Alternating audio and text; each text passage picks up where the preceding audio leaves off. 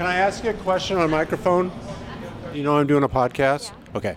So, what I want to try to do is just get a lot of unvarnished answers with no setup from people that work here, some for a couple years, some for 30 years, what they think the most famous service story that we have. As simple as that. As, as we walk around here in the downtown Seattle store, just trying to corner anyone we can to, to talk to us about it.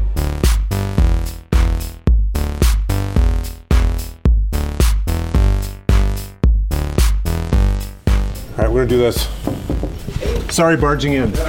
We're just asking random people around here what you think the number one customer service story is for Nordstrom. Well, it's definitely the tire story. Very good. Thank you. Carry on. It's okay. So I have a question for you. Okay. Is there one that pops to mind of what's the most famous Nordstrom customer service story? The most famous would be the tire story, right? Well, that's up to you. That's what comes to mind. You're really putting me on the spot here. Indeed, I am. The tire story, of course. Of course, it's the tire story. Of course. Well, of course, the tire story pops to mind. I mean, doesn't that pop to mind for everybody? Oh, but that, of course, it's the tire story. Do I have time to think on that, or is it off the cuff?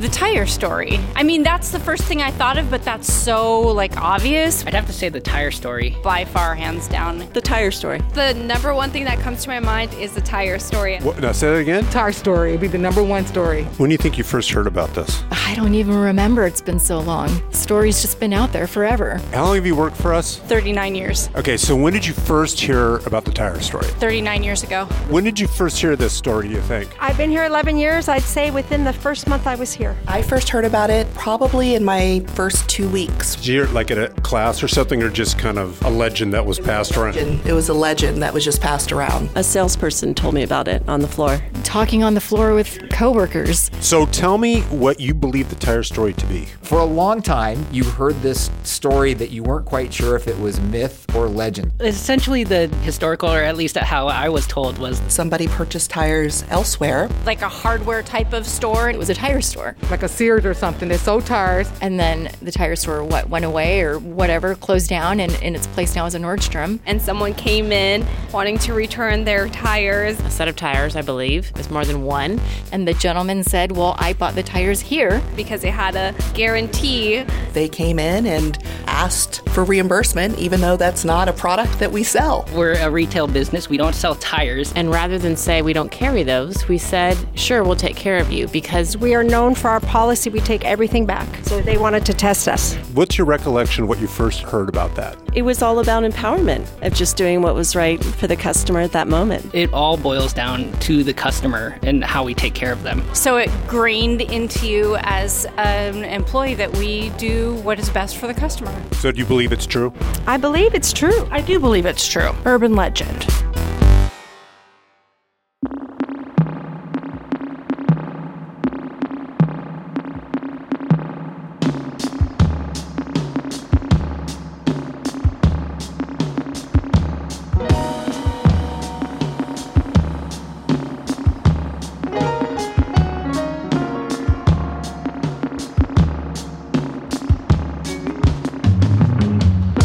Everybody, welcome to another episode of the Nordy Pod. I'm Pete Nordstrom, president of Nordstrom, and your host for this podcast. Join me as I take you on an honest, authentic journey through our company and introduce you to many of the fascinating people in my life, one episode at a time.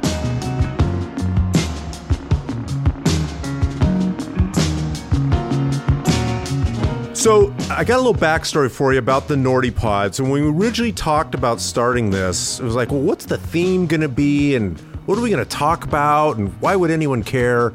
And the thing that I thought about was, you know, we've got this legend of this service story that happened at Nordstrom that a lot of people are familiar with, and it's called the tire story. And we were going to call this the Nordy Pod, we were going to call it the tire story is true. At a certain point, we thought maybe that was too narrow. So we, we abandoned that idea. But today, in this episode, is entirely dedicated to the Nordstrom tire story.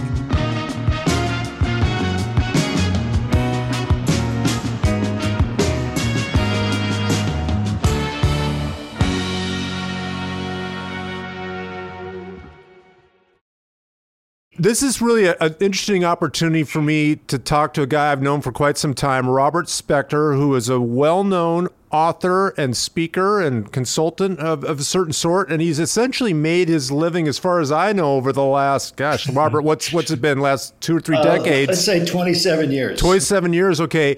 Talking about Nordstrom. You've written books about Nordstrom. You're, you're not a Nordstrom employee. This is something you've done in, independently. You, you've been given some access to what we do and how we do it. And you've Right. created a business for yourself about that. So that's all awesome. I think it's context about what we're talking about here. But just starting with the premise the tire story is true, when I say that to you, what does that mean? Well, the tire story is in fact true. And when I give presentations, that is the number one question that people ask me. Is the tire story true? There's not even a close number two. Maybe the closest number two is uh, are the clothes you're, you're wearing from Nordstrom?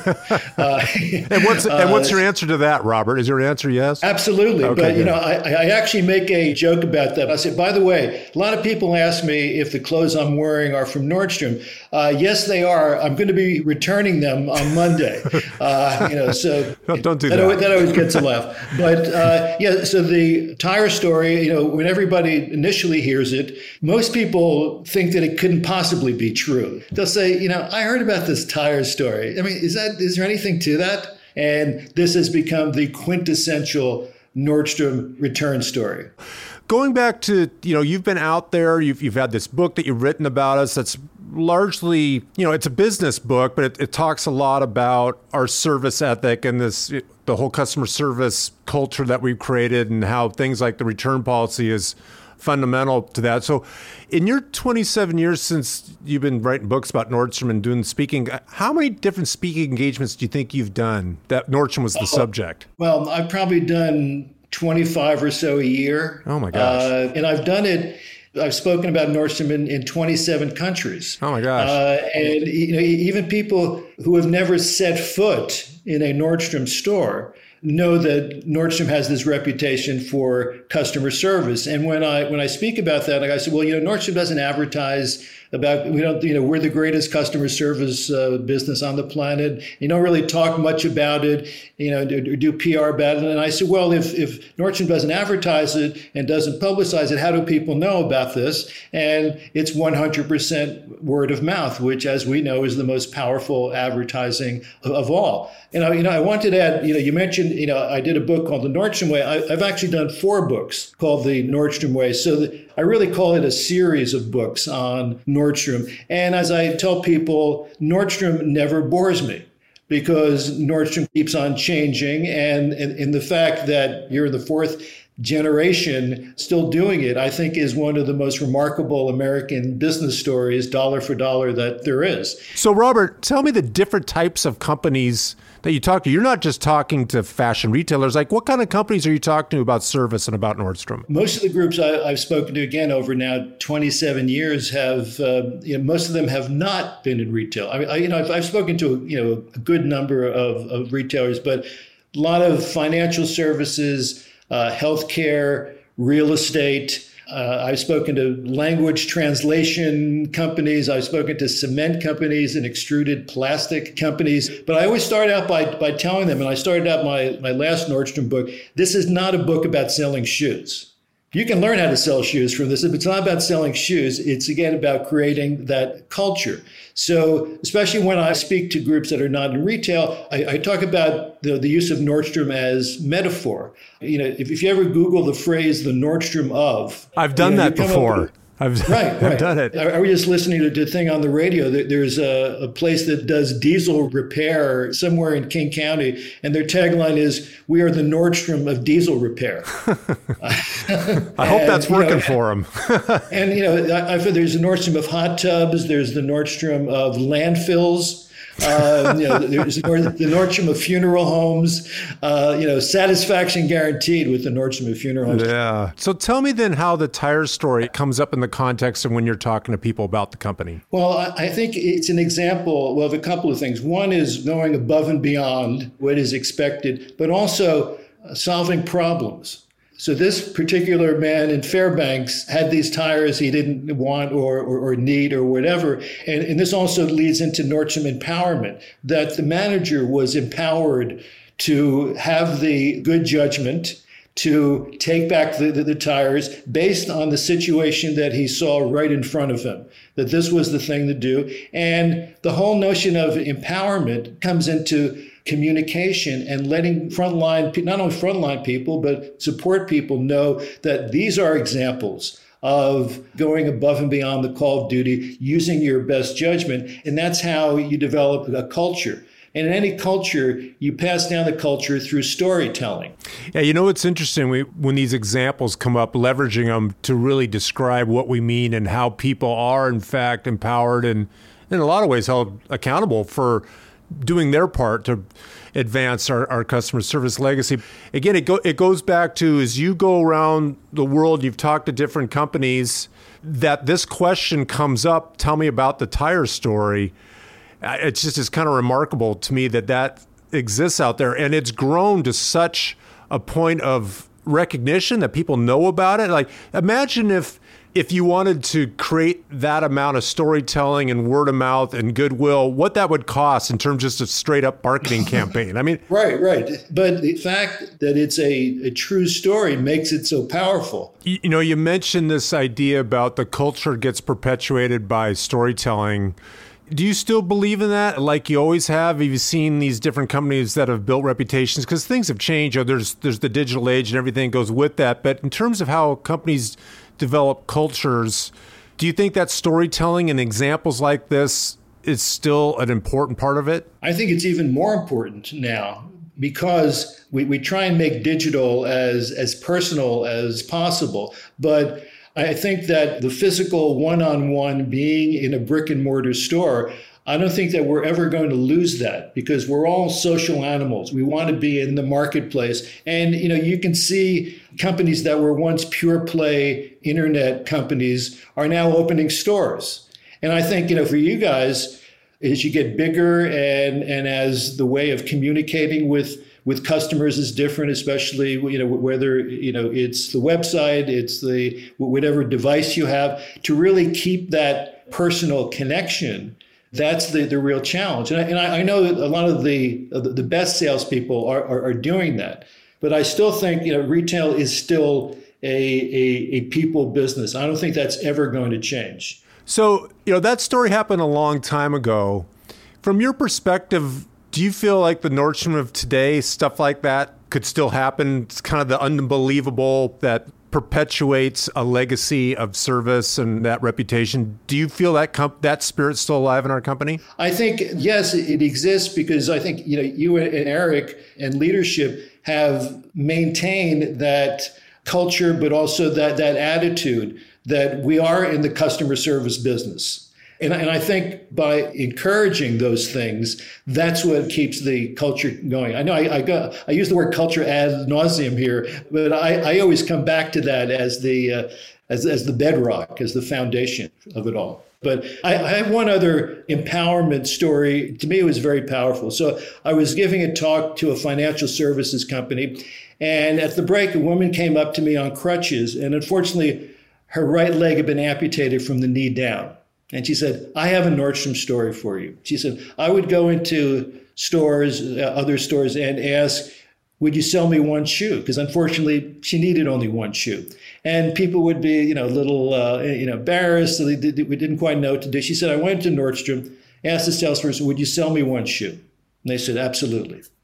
Now, let's say it was a $700 pair of shoes. And instead of making a $700 sale, they made a $350 sale. She has told me that story. I've told this story literally around the world. Was that worth $350 in advertising? You bet. Yeah, we, we yeah. talk about that a lot. In the moment, this stuff seems painful. I mean, because you mentioned yourself, I mean, the, you've got to do these things in the spirit of trying to make money for your company. And in that moment, all the thing that can comes through your mind is, oh my God, we're losing money but yeah, that's an interesting story um, that we would sell or shoot. I, that, that's great. I, am glad to hear that. I, am not surprised that that's happened out there. But again, that's yeah. not something that's in a, a rule book here somewhere in right, training. Right. But you know, it, it goes back to okay, this is the customer in front of me. This are these are her issues. Now, I can make her a very happy customer by doing this. And she will never forget it. And she will tell lots of people. And she told it to me, and I've told thousands and thousands of people. We're social animals. It's not just the exchange of money for goods and services. It's it's creating that that relationship. It's that it's that social part. The best definition of retail I've ever heard is where the economic order and the social order meet. I like yeah, that. That's as good a definition as I can think of. Yeah. And now, you know, your cousin John Nordstrom told me that the tire story, uh, because I, I, think I originally heard that, that, story from him, that that they took one of those tires and hung it up, you know, in the back in the the stock room. That has happened at stores all over our company. If you walk into stores, stay to employee entrance, a lot of them have a tire hanging up there and say, "What is your tire stories?" So it's part of our creating a level of expectation and you know some form of training, I suppose, of what the Nordstrom culture and the return policy and our service ethic is all about. It lives on in that story as the probably the best single vehicle I've ever been exposed to of what's possible, what it means. You have to allow people to use good judgment because that would never be in anyone's training manual. Yeah, and by the way, when someone rolls a tire in here, you should take it back. I mean, that just no one would ever even consider that's even possible. Right. For me, I've just I've always had such a big appreciation for the impact that it's made in our company. And it's fun to talk to you, Robert, to get that perspective from the outside too, as you're talking to all these different people. So thank you for giving us your perspective. And, and not only just that that story is true, but the context of what that has meant for our company in terms of the service legacy and whatever reputation we've earned with customers over the years. So, so thanks so much for being a part of this, Robert. Thanks a lot. You All take right. care. Thank you.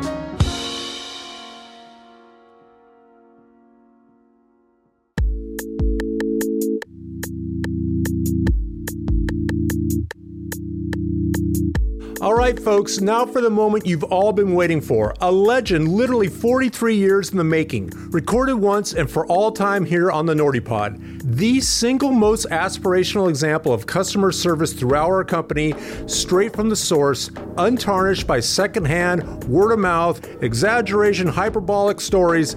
Folks, agreeably unbelievable, but entirely true, the tire story.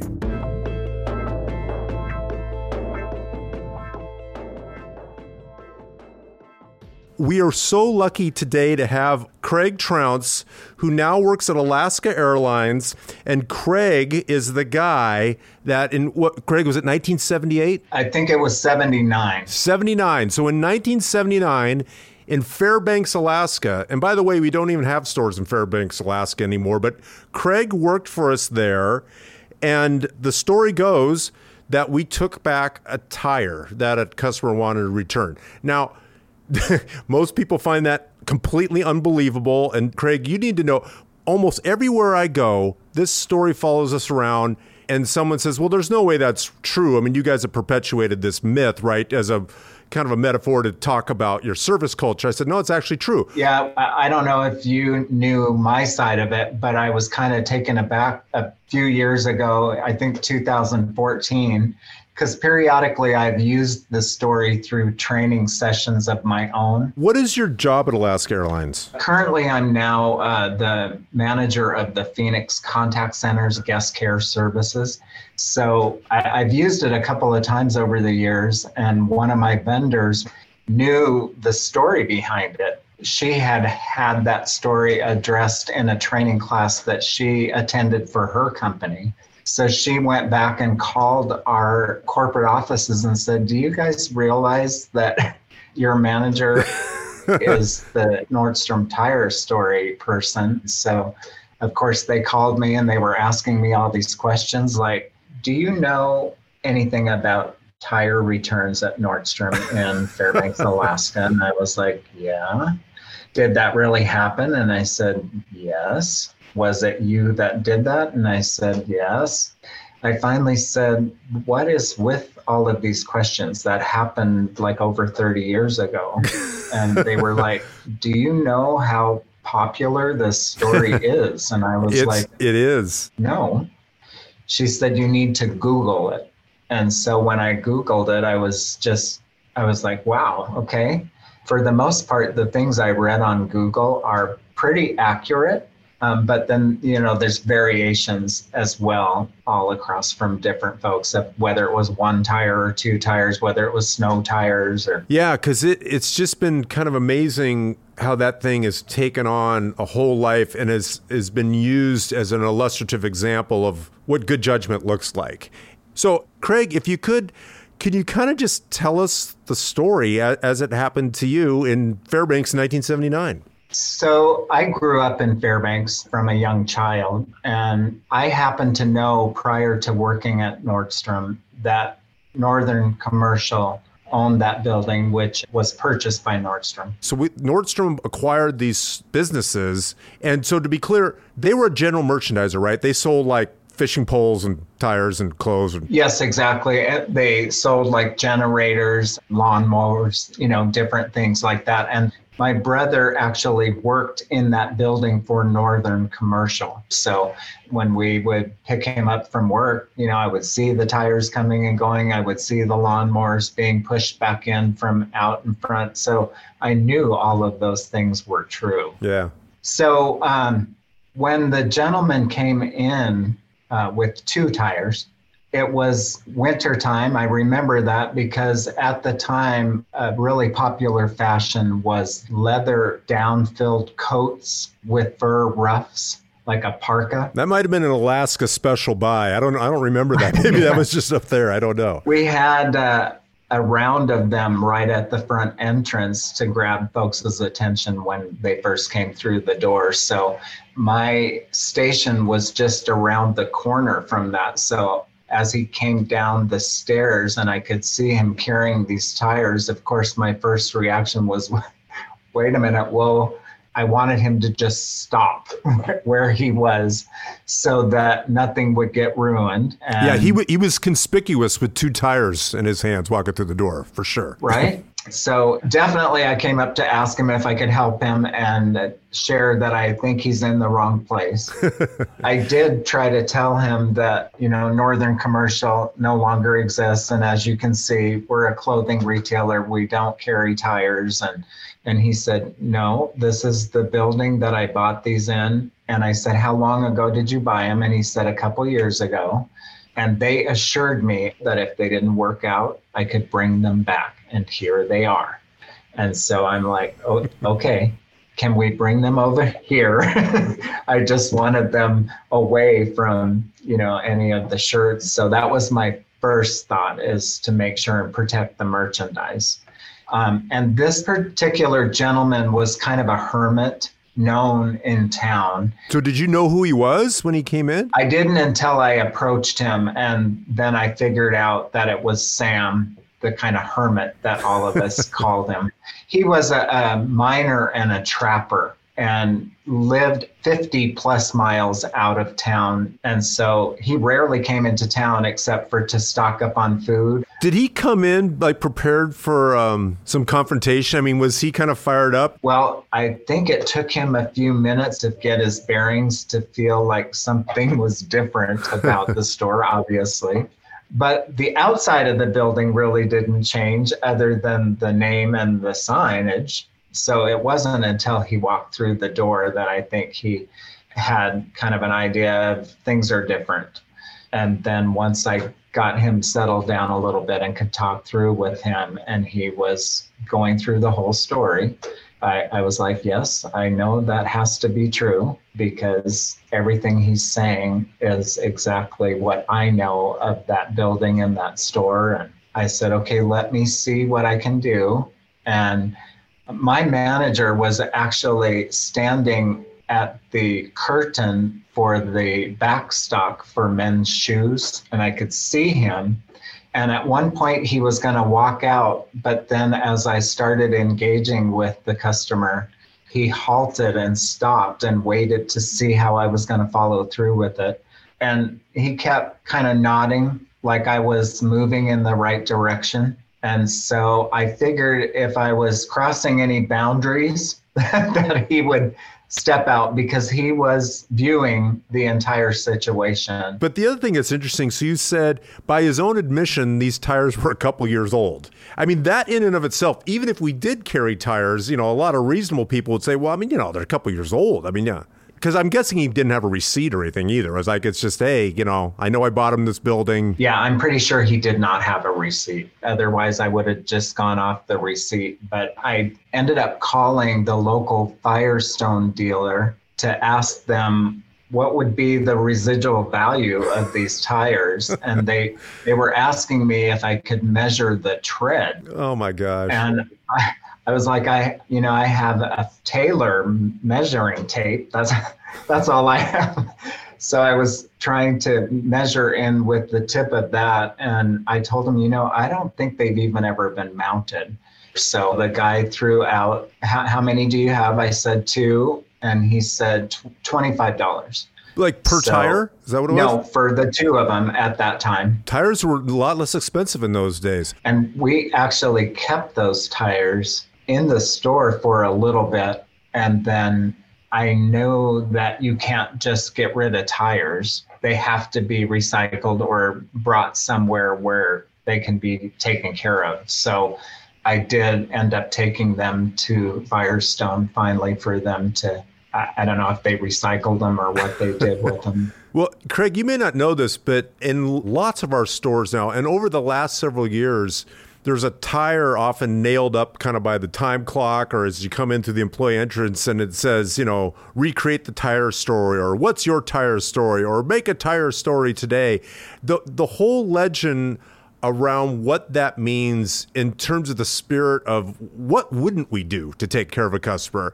It's just been remarkable the life that this thing has taken on. But do you remember it being a big deal like after you did it that it was kind of a story and you did you get congratulated for it or was it just another day at work and like no big deal? I did get congratulated from my manager who was going to come out and approach the situation and then realized that I was completely in control of it and that I was moving in the right direction. So he wanted to just hang back. And that was really the extent of it. And it wasn't until like 2014 that I was even aware that the story had been utilized through so many different companies as you know the customer service legend story so yeah i kind of want to fast forward to that because i i've been around gosh, I was selling shoes in 1978 here in Seattle, and before that, I'd worked in the stockroom, what have you.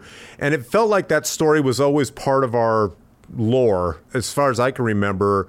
The idea that this has become a legendary story that's been perpetuated over like decades and generations, and in the moment and at that time, it wasn't necessarily considered a remarkable or unusual thing, right? You're just doing your job, you did your thing you know, nice job, okay. I mean, as a leader, I want to always recognize my folks. And uh, of course, I think we all try to stay on top of that. When you have folks that do incredible things, you don't want to have them feel like, oh, it's just another day. But I, I didn't feel that way. You know, I was young at the time too. So I think the important thing for me at that moment was that, okay, good. I guess I did an okay thing I'm not going to be in trouble. Yeah, you did an okay thing, Craig. You're not in trouble. so you, you didn't get a call from my dad or like John Nordstrom or something like, "Hey, nice job, Craig." Nothing like that. No. well, look at they owe you a call. they owe you some thanks. There's no doubt about it. Now, the other thing I wanted to ask you though is, and you mentioned a little bit, but how did it help inform your ideas about service? And you went on to be a manager and what have you. How did how did that help inform the way that you led and you talked about things like judgment and service? I always hold my hand to my heart and tell folks if you are listening to what you're feeling right here, that is the right decision for the situation in taking care of your customer because you have to trust your instincts, you have to trust the customer, and you have to listen. You know, it didn't even dawn on me that it wasn't the right thing to do. Yeah. And again, this story is so illustrative of what our whole service proposition is has always been all about. And again, using your judgment and to your point about listening to customers. I mean, if the customer feels like they've got a legitimate issue like that, then that's it's a legitimate issue. I mean, I guess the judgment comes in is is someone knowingly trying to rip us off or pull some kind of scam. But to your point, if you actually listen, like you did, you know, it sounds like you were able to make that decision pretty quickly that this was this was for real, it was on the up and up, and either we were going to do something to help him or not. And and at the end of the day, twenty five dollars, you know, it's not going to make or break our company, but if you think about what that does in terms of gaining a customer's trust or loyalty or what have you, and a lifetime value of the customer, I mean, it's it's invaluable. Now, I'm not sure if we ever got uh, the hermit's business, if he ever bought anything else from us there or not, but it definitely did pay off in terms of the reputational advantages it's afforded us over the years and how to set the bar of what actually is possible when you talk about taking care of customers. It's funny that you mentioned that because I want to believe that that crossed my mind would you know would building his loyalty and his respect and his trust with us create a future customer for life. So craig how does it make you feel now that you've been able to recount this story and and validate that it's all true and and kind of understand and appreciate the amount of mileage we've gotten out of this story and what it's done to help create a standard in terms of what good service looks like in the store. And then also the legend that lives out there with customers that this is what Nordstrom is about. I mean, how, how does it make you feel to know that something you did really just authentically and in the moment has had this life for over 40 years that has grown in such a way that the, the impact has just been really quite remarkable? Yeah, uh, great question, Pete. I, I love Nordstrom. So I'm thrilled that it has brought a great amount of energy to the company. I am very reserved. So, again, for me, I do what I do to take care of folks and because I feel it's the right thing. You know, my grandmother from Germany had a saying that how you holler in the woods is how it echoes back. And I've always carried that with me throughout my life. And I think there's so many people that are so quick to make judgment on folks. And when you talk about is the customer telling us the truth? Are they taking advantage of us? You know, I share with my team that there are those customers. We know that but I truly believe that the percentage of them is very small in the number of customers that we have the pleasure of providing service for. And therefore, the majority of them we want to make sure we're taking care of, and not everyone shares everything about their situation you don't know if they've just had a death in their family or they just had this or they just had that. So I just always trust my instinct, trust the customer, and want to do whatever is empowered within our company to take care of them. Yeah, you know that your explanation about why you did it in the moment and why it's just good business to always think about it that way. I mean, literally, what you said there is the kind of stuff I grew up hearing from my dad and his cousins, you know, stuff around the dinner table talking about why we do these different things. Or when I used to get a ride to and from work with my dad when I was a teenager, and I would say, oh gosh, you know, this crazy thing happened or this customer was mean or something and, and he would always put it back into perspective by giving that conversation about hey look at you know we are well served to listen to people and to do right by them because the large, large majority of people are, are honest with good intentions. And if we follow that, it's going to work itself out over time. And if I heard that once, I heard that a hundred times growing up. So I mean, just listening to you talk about it, uh, it's it's as if I was listening to my dad talk about it. So that's that's great. I, I really appreciate it, Craig. And I didn't start by doing this, but I should. I want to thank you for doing that. I mean, you, if you think about it, and the the kind of visibility that this story's had and how it's endured and how many people know about and talk about it. What that story has done for our company in terms of cementing this ethos around service, I, I can't begin to tell you how big of an impact it's had and, and, to the positive. And it started with you, Craig. And I, I mean, I'm just so glad that I've been able to to have the, uh, this conversation with you today and get a chance to meet you. You're, you're, a good guy. You're a humble guy, and it makes me feel all the better about the story and, and what it's all about. So, thank you so much, Craig. Absolutely, it's been a pleasure. Thank you.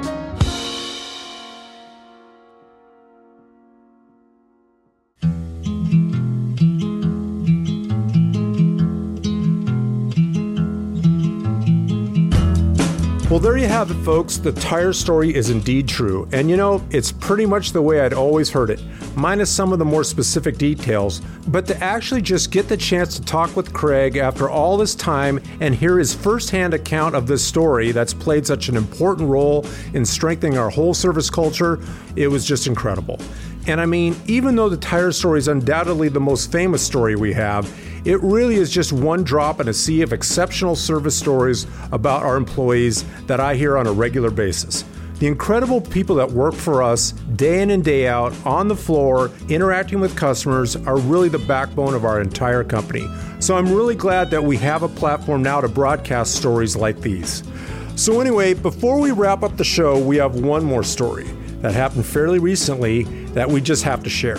So, you know how this whole episode we've been talking about how unbelievable and unique the tire story is? Well, you're really not going to believe this, but it's actually just become a little less rare.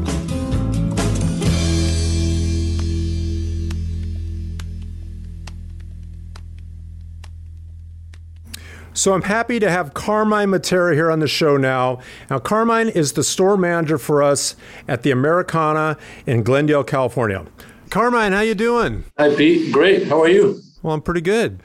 So you've been around for over 30 years. You've seen a lot of stuff happen.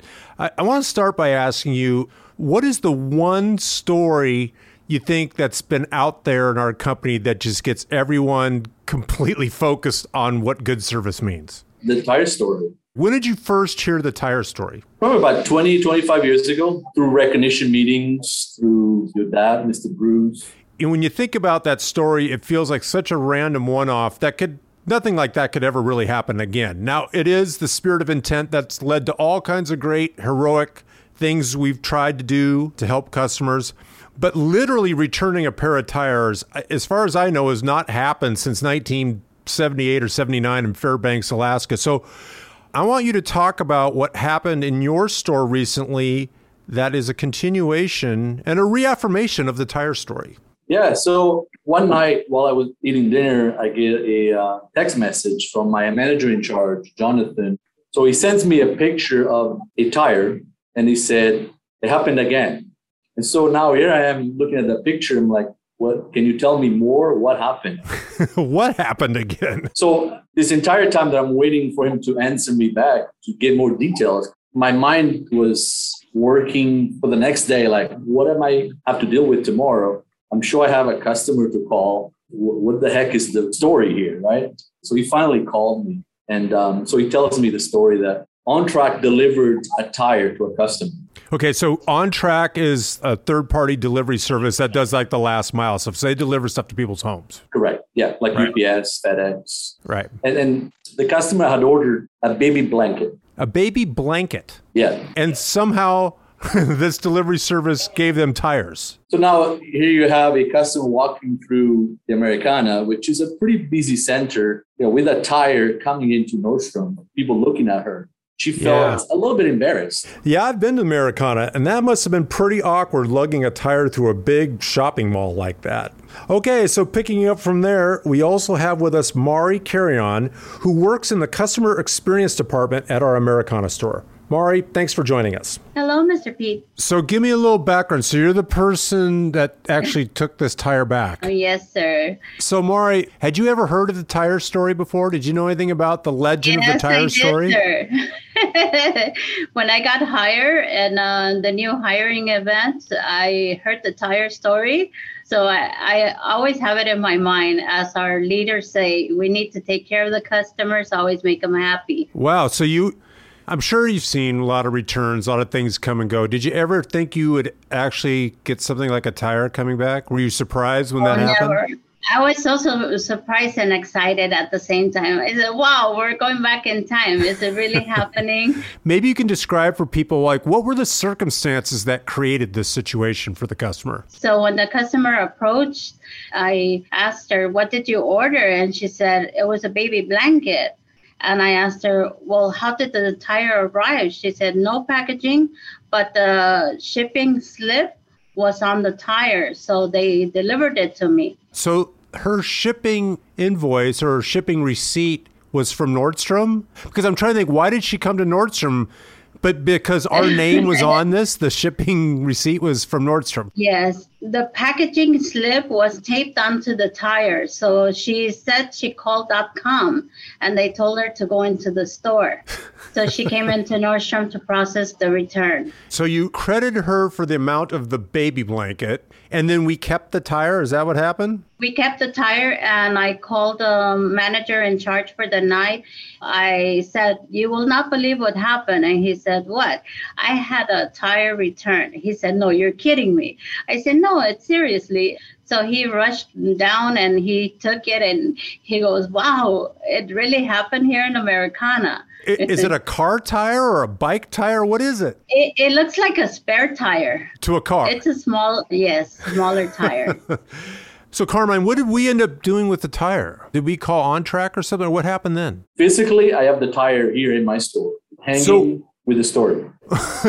they didn't want it back? The OnTrac people, we didn't send them the tire back? They never asked for it, so it's still in my store. Huh. I was waiting to see who belongs to ship it out again, but no one uh, contacted us. So, okay, how have you used that experience to reinforce you know the spirit of intent you're trying to get across around customer service. You said you kept the tire so what have you done with it? We use it now as uh, you know telling the story to employees and reminding everyone that we need to say yes to take care of the customer to stop listen because each situation is different.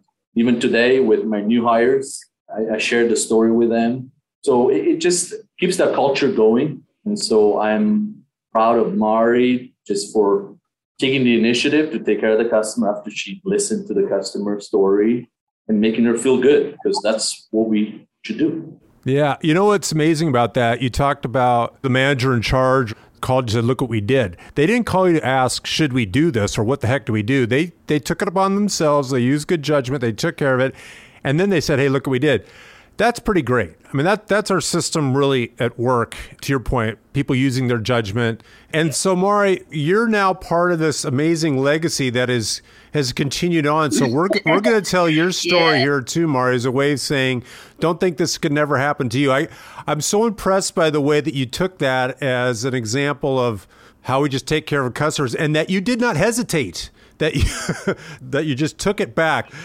Mari, I gotta tell you, I'm I'm so impressed you did that, and I love it that you found a way to to make customers happy and not even flinch and take it back. That is amazing.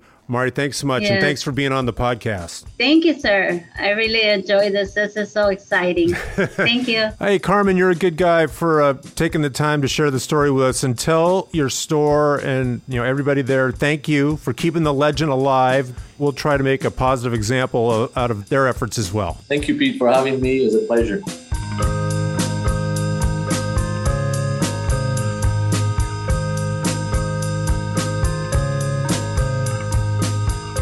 All right, folks, that's the show.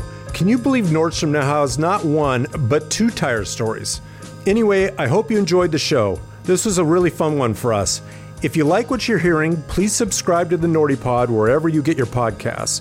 And please take a minute to give us a like, a share, or a review so other people can find this thing too. Because, you know, Nate here, who is our production and editing guy, and my buddy Sam, who's our advisor, I keep asking how we can grow the Nordy Pod so it can reach more people. And this is how it's done, folks. This is what they tell me that we got to get you, our true loyal listeners, to share it out and talk to your friends about it. So please do that for us. If you want more information about the show, head to nordstrom.com slash Nordy Podcast, where you can listen to all the episodes, see upcoming guests, and learn about how to get involved. We really do want to hear about your experience with Nordstrom, so if you have a story about how you received great service or even bad service, send us an email to nordypodcast at nordstrom.com. You can also give us a call and leave a voicemail, and you might just hear your voice on a future episode of the show. That number is 206 594 0526. So don't be shy, drop us a line, and be part of the Nordy Pod. And make sure to tune in next time when we take a special in depth look at a recent store opening featuring one of our new brand partners, ASOS. It's a moment in history for us, right? For ASOS, we've never had a physical presence anywhere in the world. It's testament to how much we value the partnership that we did that um, with you guys. And it was like to see a customer shopping ASOS design in a physical environment was like super exciting, super interesting, really like unique moment for us. Opening this store was a fun and interesting experience for all of us because up until now, the ASOS brand has only been sold exclusively online. They're also a UK based company, so still relatively unknown in America, and they're entirely focused on the 20 something customer. So I think you're really going to enjoy listening in on some of the more unique challenges we face while launching a store like we've never done before. So join us next time on the Nordy Pod.